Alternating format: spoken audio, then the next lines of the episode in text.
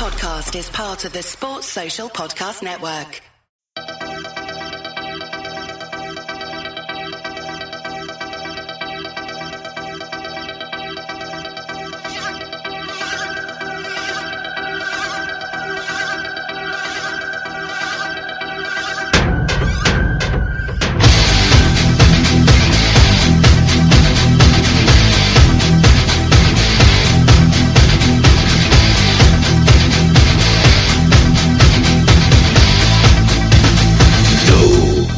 Well, hello and welcome to the Reds Review, your monthly audio magazine for all things Liverpool Football Club, right here on the Anfield Index podcast channel.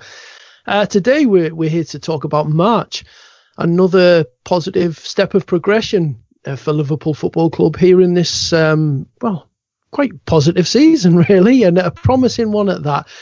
Um, obviously, not on my own to talk about this. I've got a guest in, and he's all the way from down under with sandpaper in his pocket. It's one Alex Barilaro. See, I said it, Alex, without putting on the fake Barilaro accent.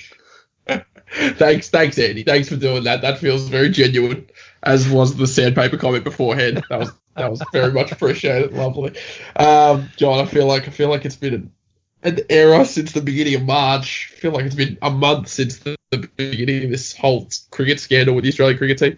Uh, but yeah, March has been interesting. I was saying to you before the pod, I never, I don't think I've remembered a, mo- a month that was so cruisy for Liverpool. Obviously, apart from the big United game, but again, there's no one, there's no real reason to say that was necessarily out of the ordinary. It was Old Trafford. Um, so yeah, I'm, I'm glad to be on. I'm delighted to finally talk to you, uh, despite the fact that maybe the Australian cricket team has let me down with the circumstances. But that's okay. We'll look past that. We'll look past that. Well, on a side note, I mean, sandpaper in my pocket kind of sounds a bit like an uh, Alanis Morissette song. It does. It also sounds like you've got you're like you say sandpaper in your pocket, you're going to be looked at like you're a loon. why, why? Why would you have sandpaper in your pocket? It also sounds rather precarious. But, I don't know. I don't know why you'd have sandpaper in your pocket. So uh... I don't know either. we'll leave it right there. yeah. So as as we're doing this season, uh, before we really get into things, first of all, I want to meet the meet the guests, get to know them a bit more. So, Alex, um, how and when did you first become a Liverpool fan? Um, so uh, being a young Liverpool fan, I'm I'm still I'm 21. I kind of got into Liverpool properly in the days of Kewell, um, which was the kind of the grip that got me kind of in, and then Fernando Torres was the man that properly hooked me and wouldn't let me escape. Uh, it's become obviously an obsession now, um, which is great for me at times, bad for my mental state at times, uh, awful for my girlfriend's mental state all the time.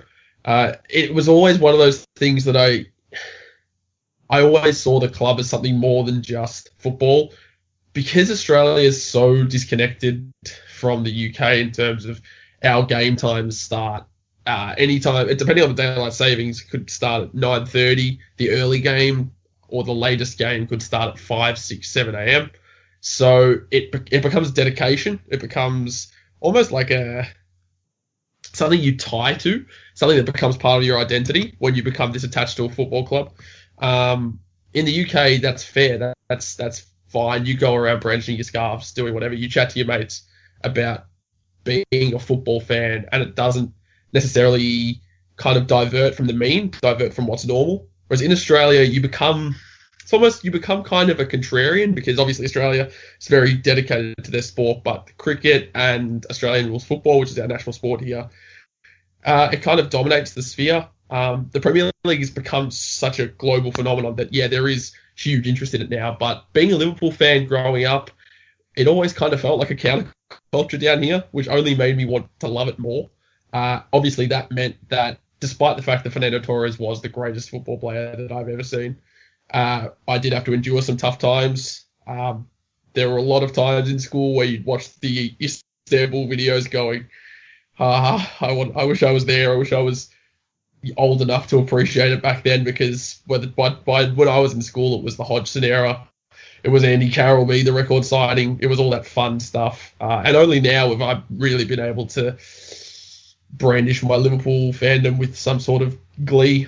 Um, so being a being a Liverpool fan now, and also being wanting to be part of the football media, um, has, is finally starting to to come good in terms of being a Liverpool fan. I can thank Fernando Torres for that.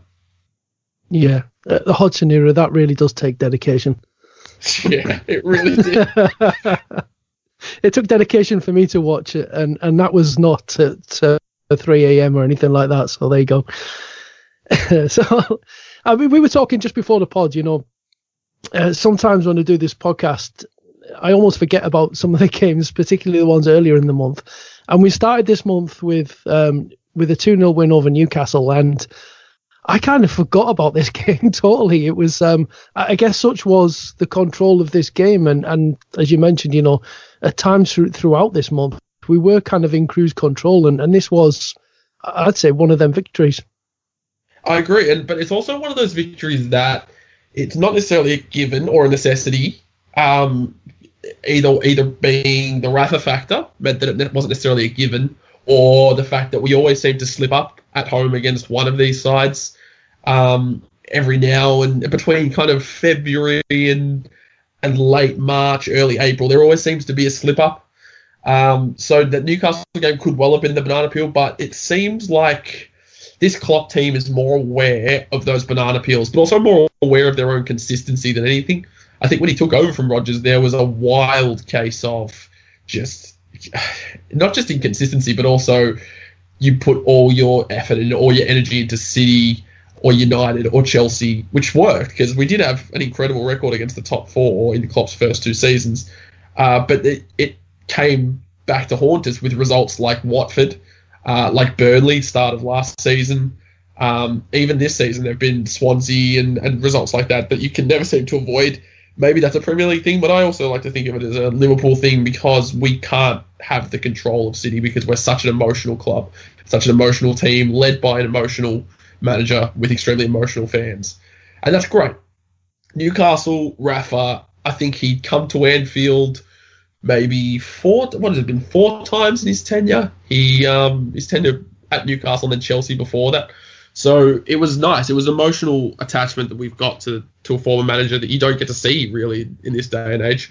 Uh, and it was as comfortable a dispatching of Newcastle as you're likely to see. I thought Rafa deployed perhaps too reservedly.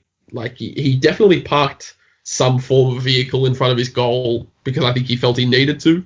Um, whether that was too much respect, I don't think so. I think it was just uh, damage limitation. With, yeah, what seems to happen with a lot of those sides, which is uh oh, it's Anfield.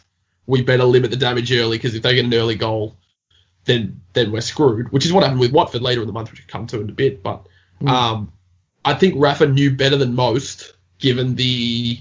I'm not sure if you remember, Andy, but there was a Christmas time fixture with Manchester City where a lot of people criticised Rafa for being too defensive because they said he was just he was just negligent in attack. He only wanted to defend. And Rafa came out and said, Well, what do you expect? This team's incredible.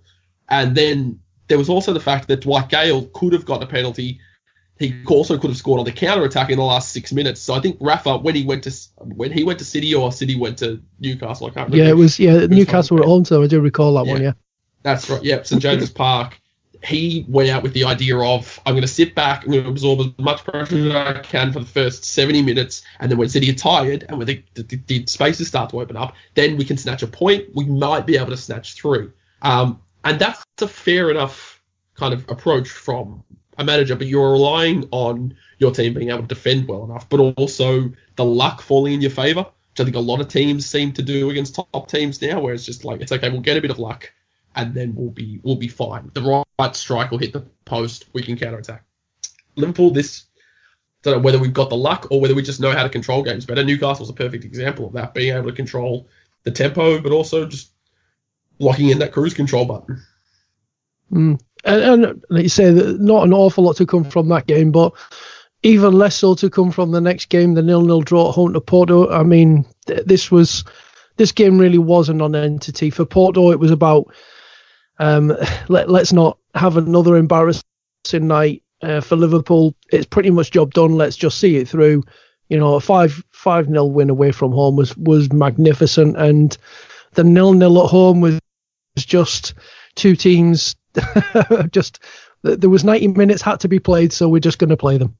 Yeah, it was going through the motions, wasn't it? It was very much just a case of um, put the teams out, know that the result's already secured either way, see what happens in terms of a bit of pride. There is though, it does spark an interesting discussion, which I, I've kind of written about in a certain way in in my next piece, which is looking at players from below the Premier League top six Liverpool could possibly target, which is are the backups that we've got now good enough for a team that wants to challenge for the title? So Ings, Solanke up front. There's no real backup to the wings because I I rate Oxlade-Chamberlain a midfielder, but then you've got Oxlade-Chamberlain. I guess you count Lallana. Uh, obviously Milner rotates.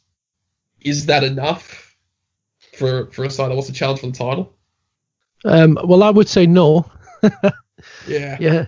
and that's and, and I guess that's it. You know, in games like this, when you one rotate and maybe finish teams off, but it's not just about, about a, a, game like this where you can actually afford to rotate. I guess it's it's coming into big games where you maybe don't have the luxury of your, you know, your first your your preferred players in certain positions because we have we've got to say we have been uh, touch wood on this as well. Up to this point, we've been fairly fortunate this season with injuries. So, yeah, I, I think it's probably. Would you say next season is when that's going to come into play more? I'd hope so. Um, and, and, spoiler alert, one of the players that I do say, um, or I do mention in my article, uh, five players from outside the top six Liverpool could target is Marko Arnautovic because I think we need that class of player. Maybe not. Maybe it's not even him, but it's that class of player who is good enough to come in when your your main man's injured, and okay, you might need to tweak. You might need to rotate certain facets of your formation. Whether you switch to a uh, you could switch to a 4-4-2, a 4 sorry, a 4-2-2-2 as Klopp did against West Ham earlier in the season. You could swap Salah up front and then and put a winger if say Firmino's injured. I do think that the Porto game was a nice kind of indicator of okay, we've still got a fair ways to go here because as good as Dom Solanke was at the under 21 World Cup or under 19 World Cup, uh, there is still a long way to go in his progression. That's not to say we should give up on him. It's just to say that he's not ready now to be the man that we need. And Danny Ings, look, as good as he was at Burnley, he there are goals that he used to score at Burnley that come directly from counter attacks and that just fall to him in the box, where he, he was that hate the, hate this word, but fox in the box, and that that poacher where uh, it's almost kind of you need that luck, but you also need to be in the right spaces. Injury or not, Ings clearly doesn't have the luck, and I'm not sure he's got the movement. I, I don't want to write him off now, but if Danny Ings is our backup to Roberto Firmino going down with a three week calf injury, and a series of games like this month's happens, I don't see us cruise controlling our way through it. Um, I just don't see it being that easy. No, I think that's, that's there's a very fair point. And it kind of comes in nicely, I think, for the next one as well. You know, losing 2 1 away at Man United at Old Trafford. Not, you know, obviously great rivals and, you know, hate losing to them. Not not the end of the world given given everything in full perspective for me though, the, this game, I mean, like you mentioned there, the ability to change things up and do something a bit different. We don't really have that luxury yet, because for me, this game was about two things: poor defending in the first half, and our inability to really do anything different because the, the tactics of, of Mourinho were quite clear that it was, you know, that long direct ball, diagonal ball to try and really target the, the weaker side of our defence, which was Lovren and Trent Alexander, and it was in that area that they were targeting us defensively that they, they did very well, and then in in to restrict us was you know it, it was a lot of praise and plaudits went to Ashley Young, but I think it wasn't just Ashley Young. It was what they really did was they crowded out Salah. There was uh, Nemanja Matic who was over that side of the pitch. They they moved a lot of players in and around him. As soon as Salah had the ball, he had three players around him. So I think, uh, you know, it almost exposed us for our inability to really vary things and change it up and bring somebody else in and do something a bit different because they targeted our weakness and they really mitigated our our threat.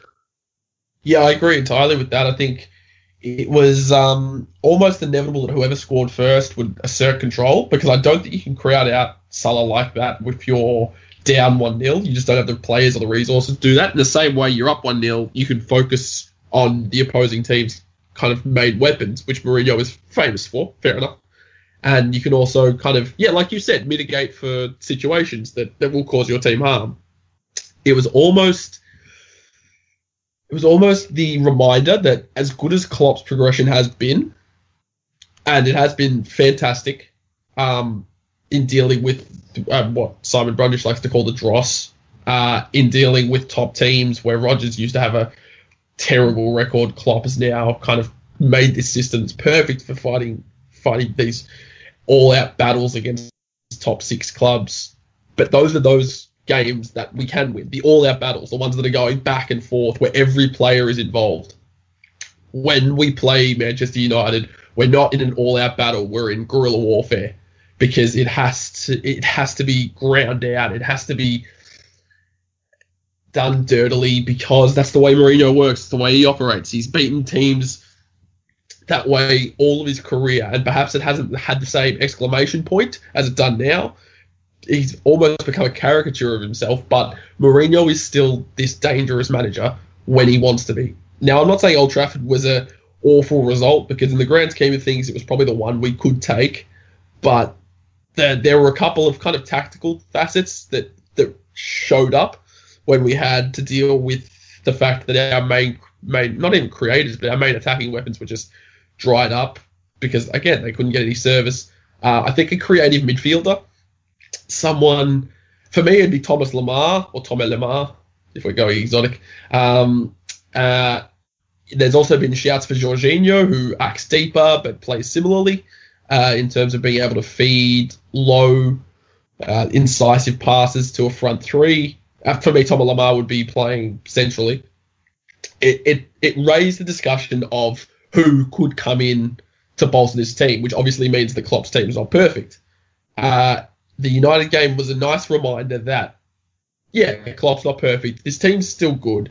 This front three is still electric, as we saw in the, the Watford game. But there is always going to be those managers who look to frustrate. And if we want to challenge Guardiola, I think we need more creativity because there, there is a path to starve out the the front three of Firmino, Salah, and Mane, who do rely on counter attacks and spaces. But there's also a need for more composure at the back. Uh, and I think as good as Van Dijk is, Matip and Lovren aren't the partners he needs right now. I think that's pretty clear for everyone to see now. Who the partner is is up for debate because we haven't been linked strongly to any other centre backs. De Vrij off to Inter. Um, whether or not you get a ball playing centre back or a physical centre back would be the difference between getting someone like not that either of these should be targeted, but the difference between getting someone like uh, Harry Maguire who can bring the ball out and James Tarkowski who's very physical. I'm not again, do not crucify me. I'm not saying that any either of those should be targeted. It's just the profile. Um, Van Dijk definitely needs, for me, someone to, to back him up and sweep along when he brings the ball out because as of right now, as we saw in the Palace game, he is our most creative player centrally, and that's a problem. Yeah, certainly. I mean, you mentioned the Watford game. I mean, that was up next. 5 0. this was just a Mo Salah show, wasn't it?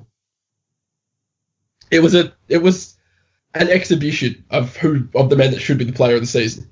Um, he's leading the golden boot now thanks to Kane's injury. I think he probably would have overtaken him anyway. It was a, just a it was one of those games where you look at it like Suarez used to have and Gerrard and Torres both used to have, where you look at the game itself and you almost can't you can't analyze it. You can't just you just look at a look at the game and go, that is a player who's taken a game by the scruff of the neck and just made it his. And it's brilliant that we've got a player like that. It's it's phenomenal that Michael Edwards and, and Jurgen Klopp were able to do a relatively cheap deal for a man who many doubted and for that to come up trumps so much because it's just he's been absolutely phenomenal. That goal where he turns, I want to say five Watford players. I might be exaggerating slightly. Um, and the finish that is so unconventional and mistimed, you'd think, and yet creeps past the goalkeeper. It's it was incredible. It was just absolutely fantastic to watch. And it's again one of the games where you at the end of the season we're going to sit back and we're going to go, okay, Mohamed Salah is brilliant. Why watch that?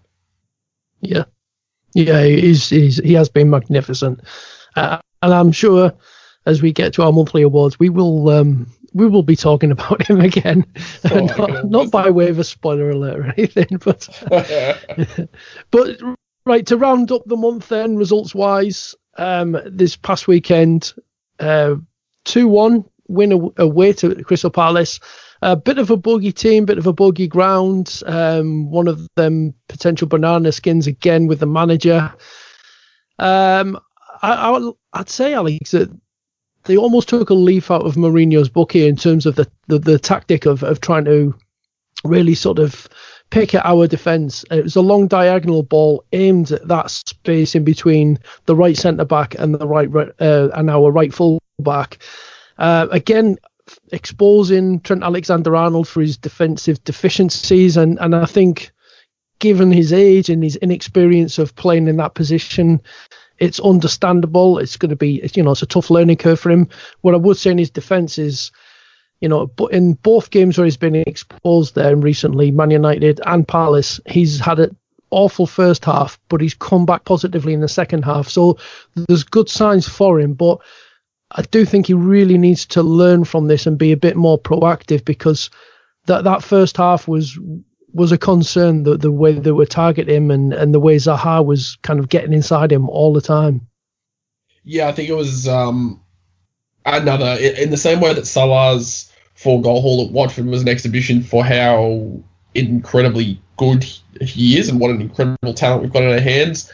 I do think the Palace game, despite the victory, was an almost I don't want to say exhibition because it's the connotations it has. It was kind of just a reminder that Trent is a kid, but also people kept saying with every good performance, "Oh, look at the mature head on this kid. Look at the mature head on this kid," and that's I think that's something of a fallacy. I think it's kind of not true um, because we've seen him be exposed so often this season with that exact thing. Where I, I'm not sure if it's because he's he's overloading so much and because he's being told to go up. But there was a point in the game where Klopp was shouting at him, berating him for hiding on the right wing uh, and not giving an option for the pass.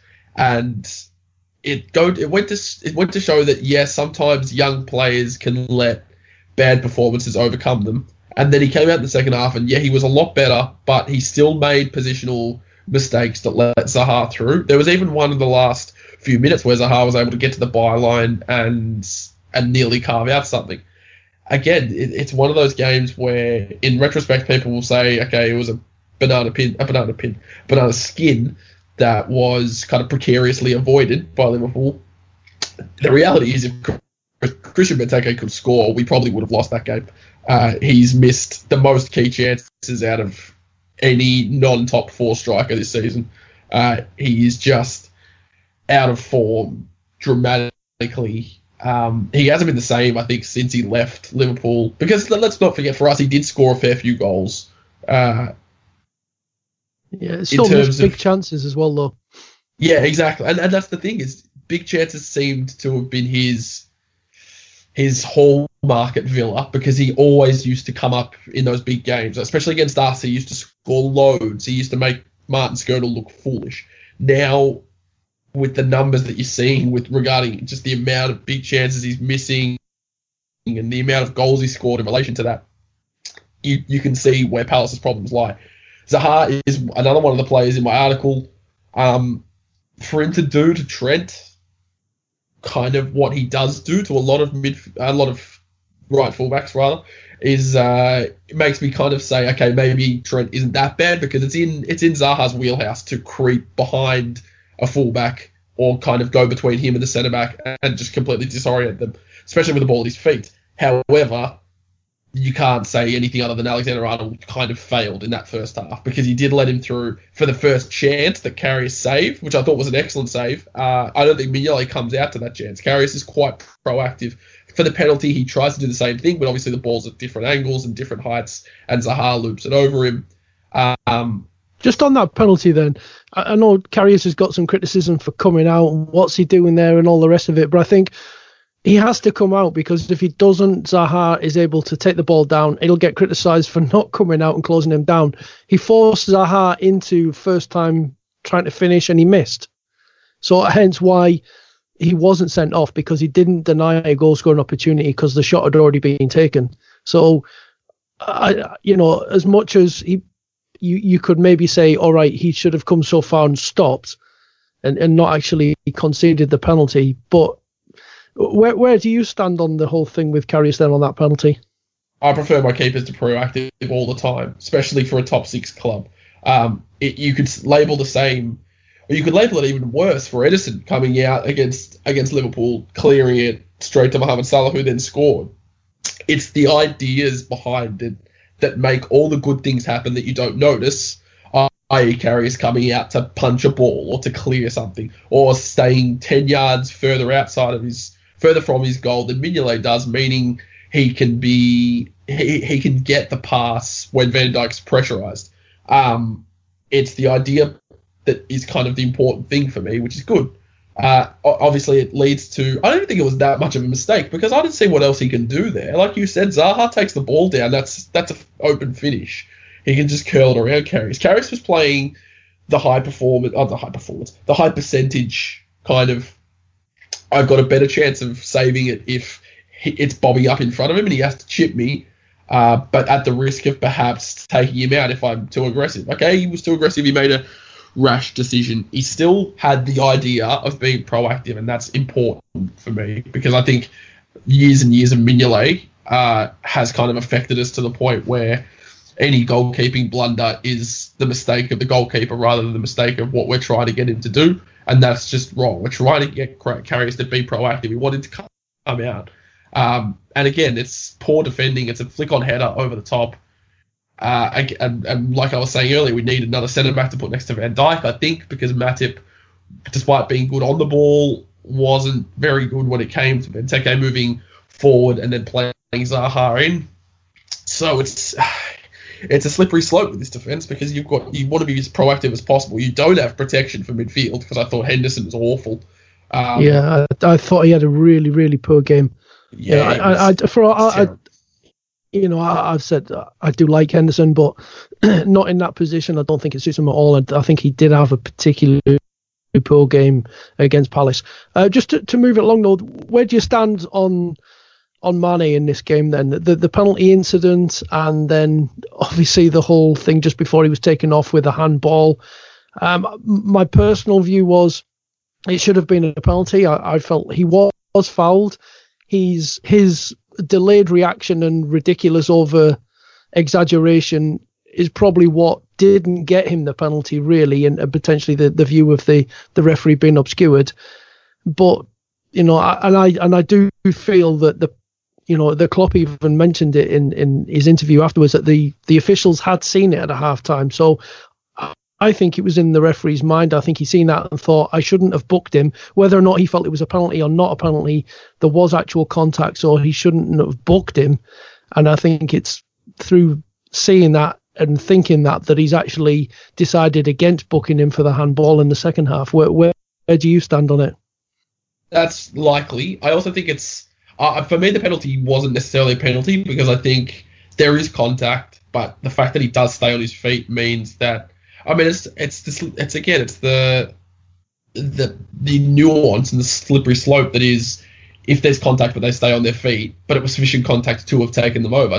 Doesn't that still count as a penalty? Because it's the same foul. They're just choosing not to go over.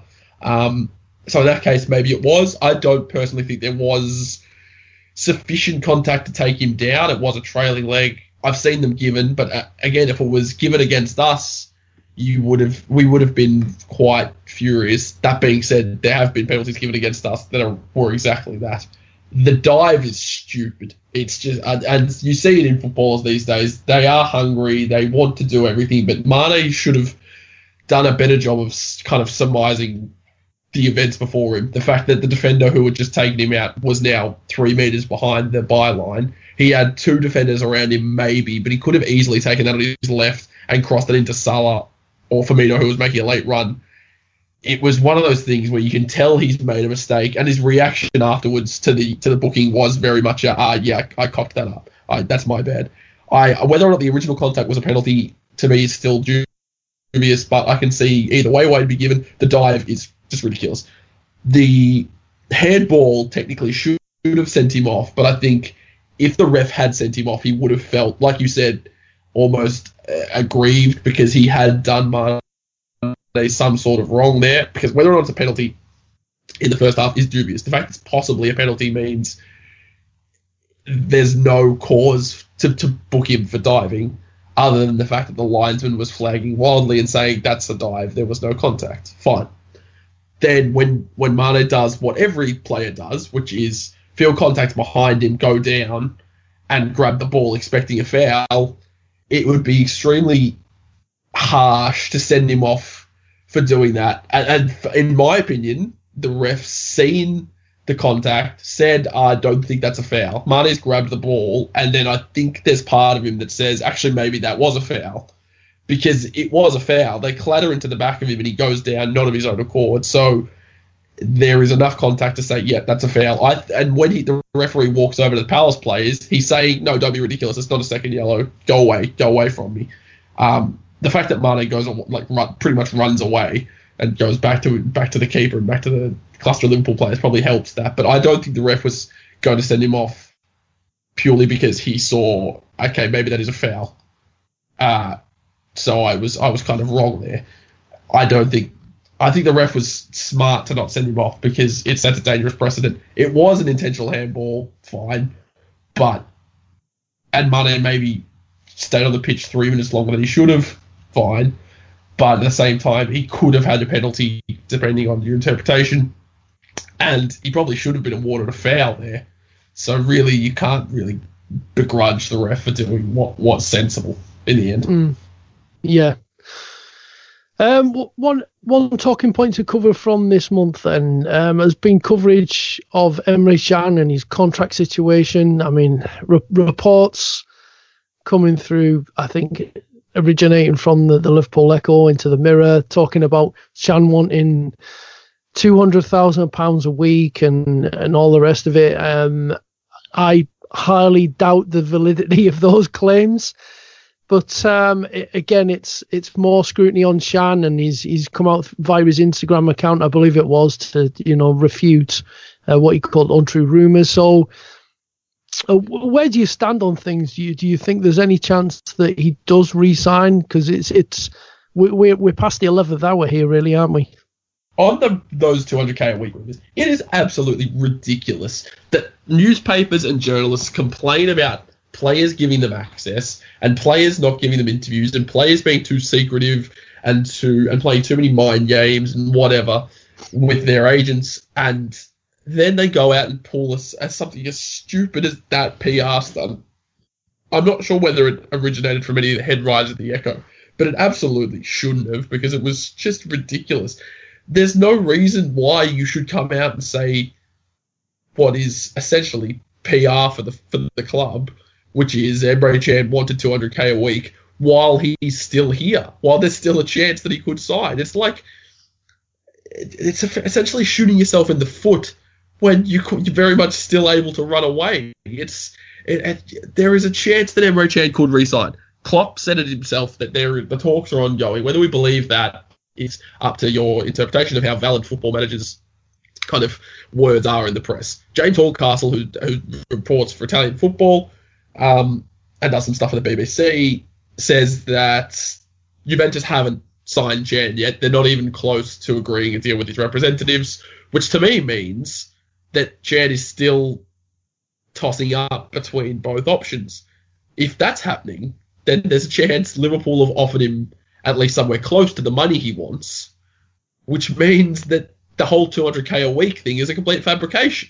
Because if he did want 200k a week, then Liverpool clearly would have said no, and then Juventus would have been able to come in and give him the money he did want. It's just it's utterly ridiculous that journalists complain about about players not giving them the access that they want and then come out and do such ridiculous stuff like that. Um, as for Can staying, I think the writing's kind of on the wall now, but it's not beyond saving. Uh, I think it, it, it's kind of clear from the collated reports we got he wants more money in the region of kind of 120, 140k a week, which makes sense given Mild. That's what um, James Milner's on. Van Dijk is now the highest paid player at the club. Salah will probably get a new contract in the summer, as will Firmino. Uh, collate all that together, and you can say, okay, Emre Can's our most important midfielder. He should be on that. I think the stickling point is the release clause, which we don't want to install for uh, reasons of kind of a pre-existing sentiment. That is, we don't do release clauses; they will bite us in the ass, which is fair.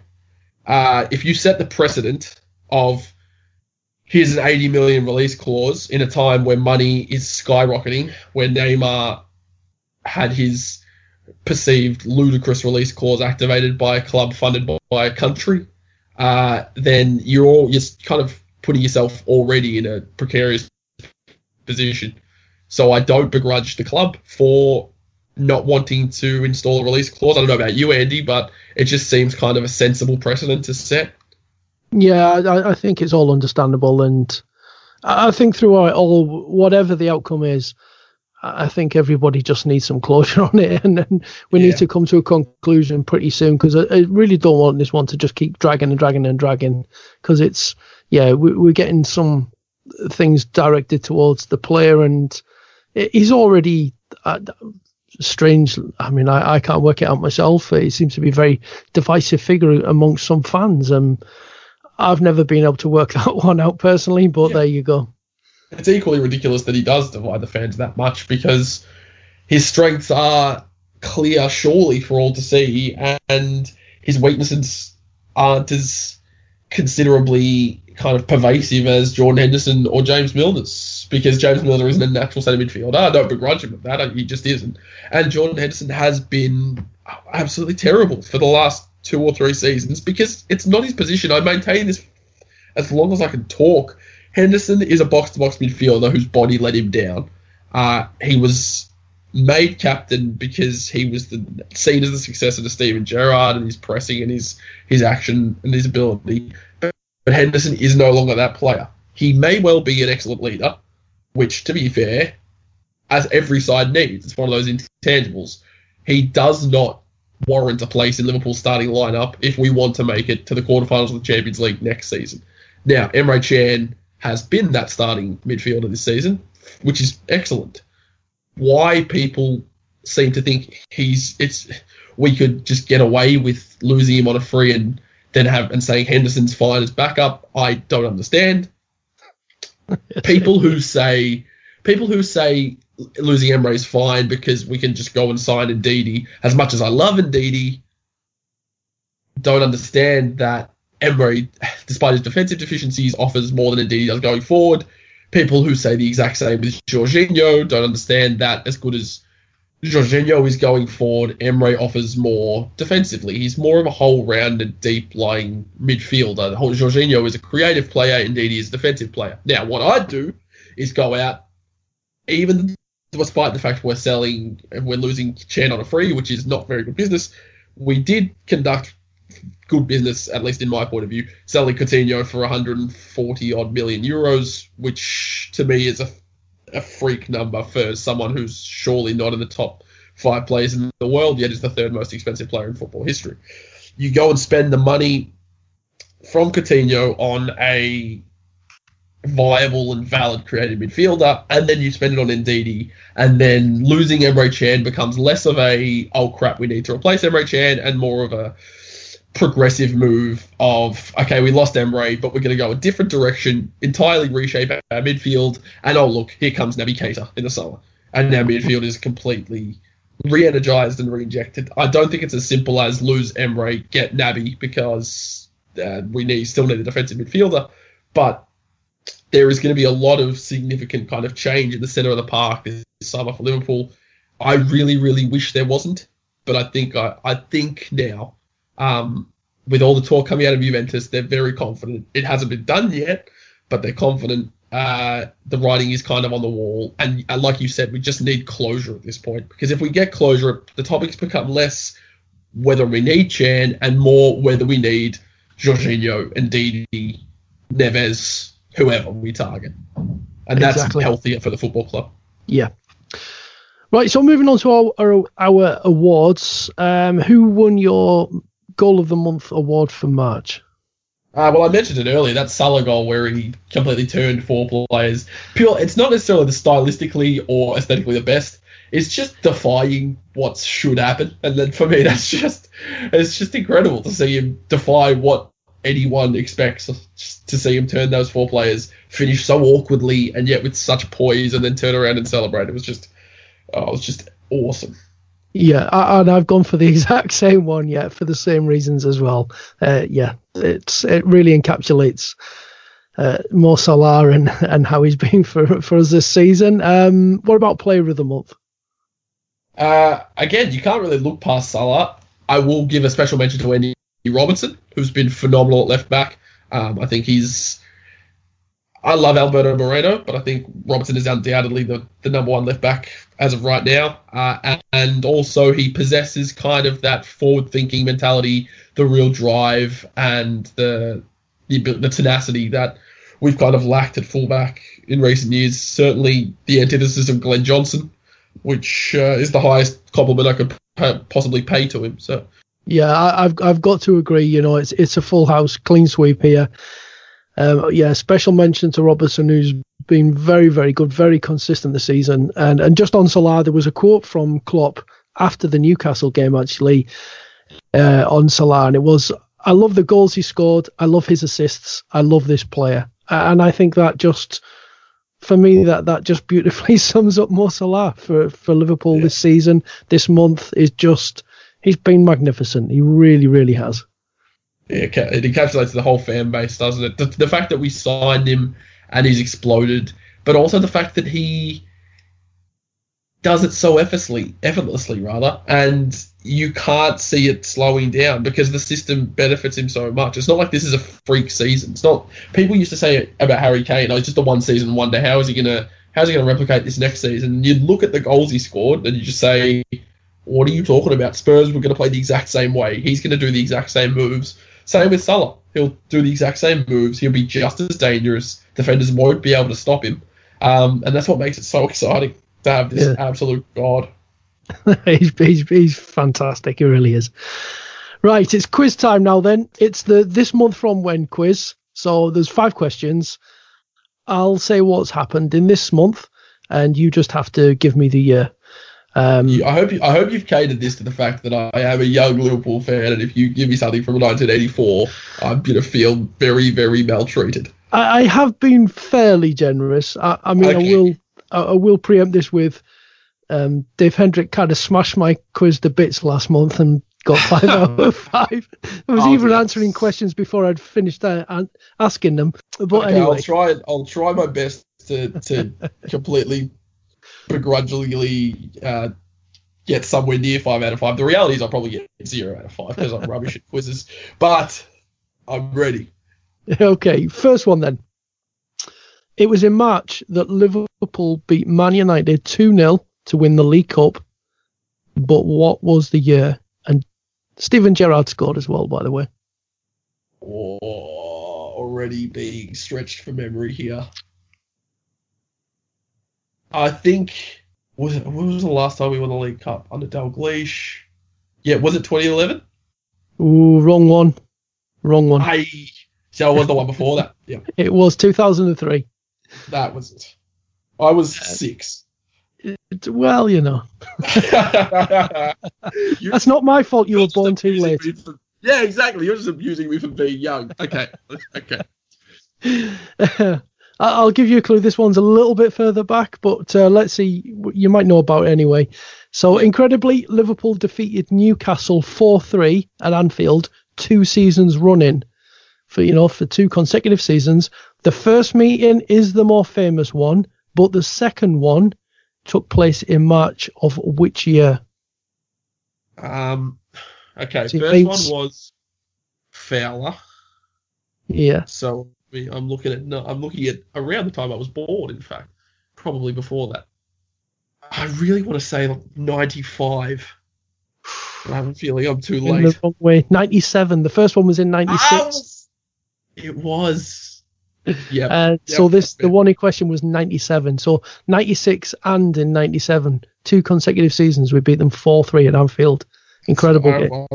I, I've watched both those games, which makes Yeah. the fact that I got that question wrong even worse. But yes, right, third one then. March was also the month when the the then Liverpool manager Gerard Houllier made his emotional return to Anfield for a Champions League tie against Roma. But can you name the year? uh, can I can I get a hint? was this was this a year that the Champions League group stage Liverpool went out? No, actually, This was in March, so it was into the knockout stages. yeah, so we were at the knockout stages. Yeah. 2004. oh, you were close. It was 2002. Okay, it was earlier than that. Yeah. Yeah. Okay. Okay. fair. enough. This one might be better for you then.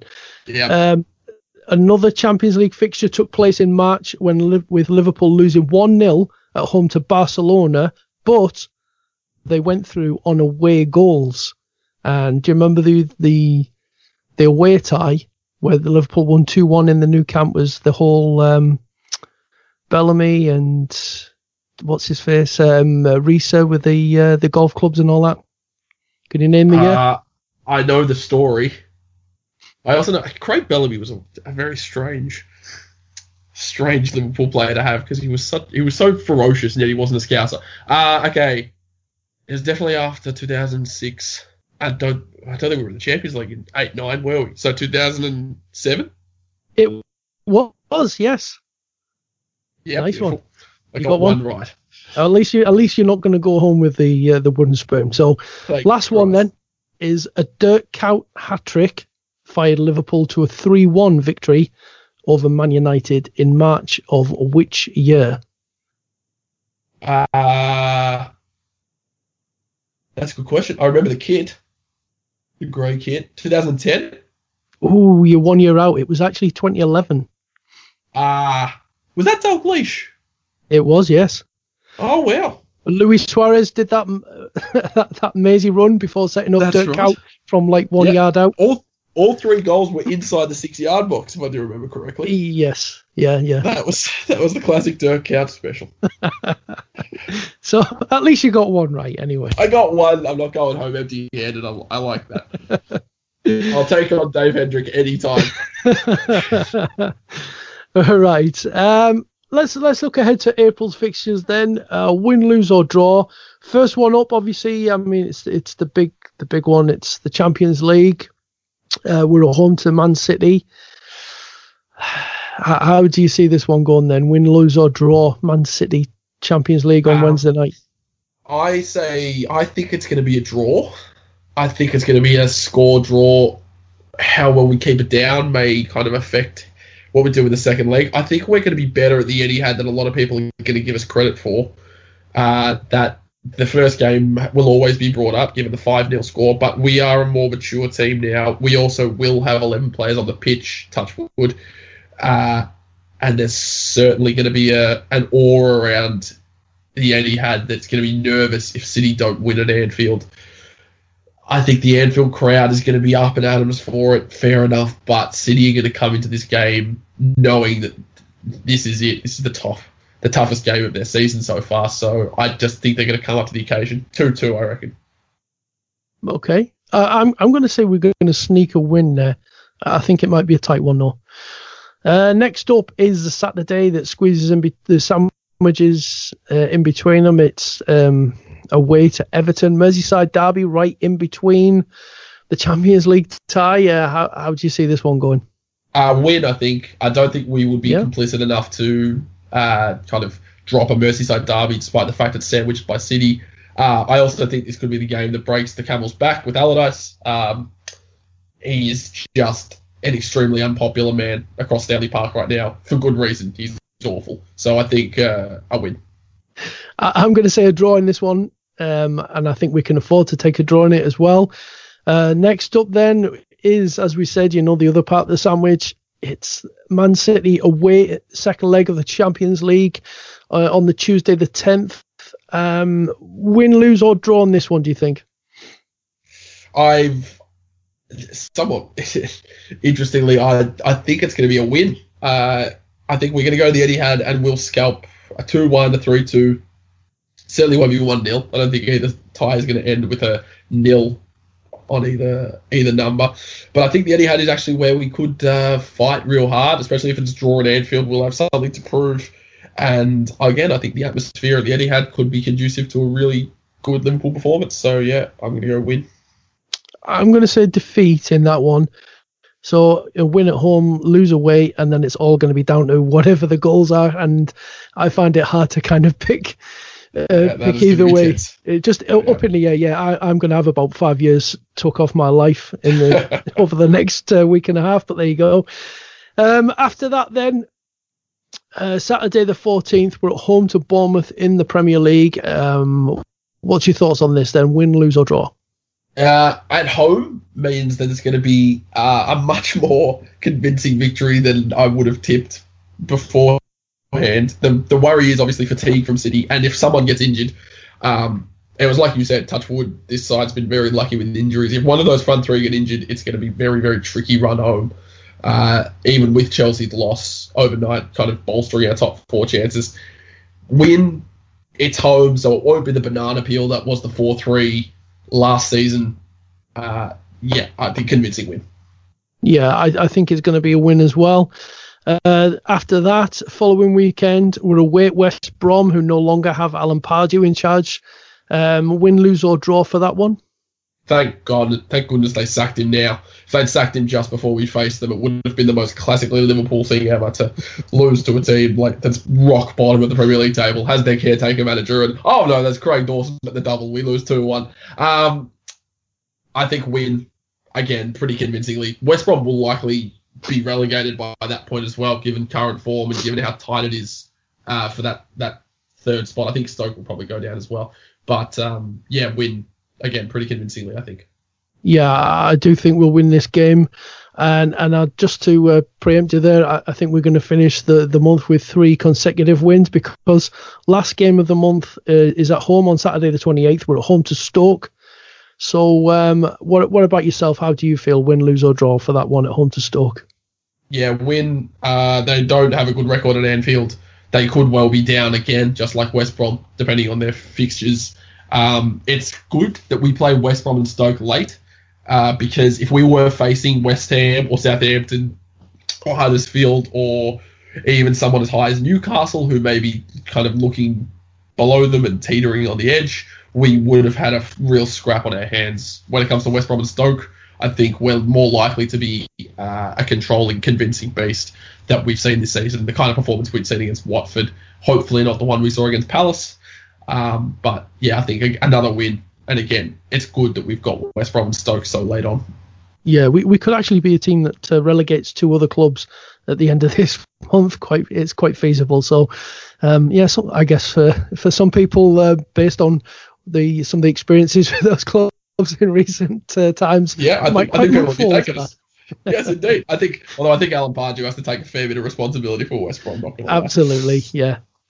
Okay, so uh, as is tradition this uh, this season, um, the guests get the final word on this podcast. So, Alex, can you sum up the month of March for Liverpool in five words? Uh, I was teetering on a lot of different combinations here, but I do think I only need four, which is unclassically Liverpool Football Club. Because we seem to always have roller coasters, and this was very much a nice, comfortable cruise control ride. And there you have it. Uh, thanks to Alex Barilaro. Uh, thanks to all of you for listening. That's it for, for the uh, the Reds review for this month. We'll be back next month, but until then, from me, Andy Wales, it's bye bye now.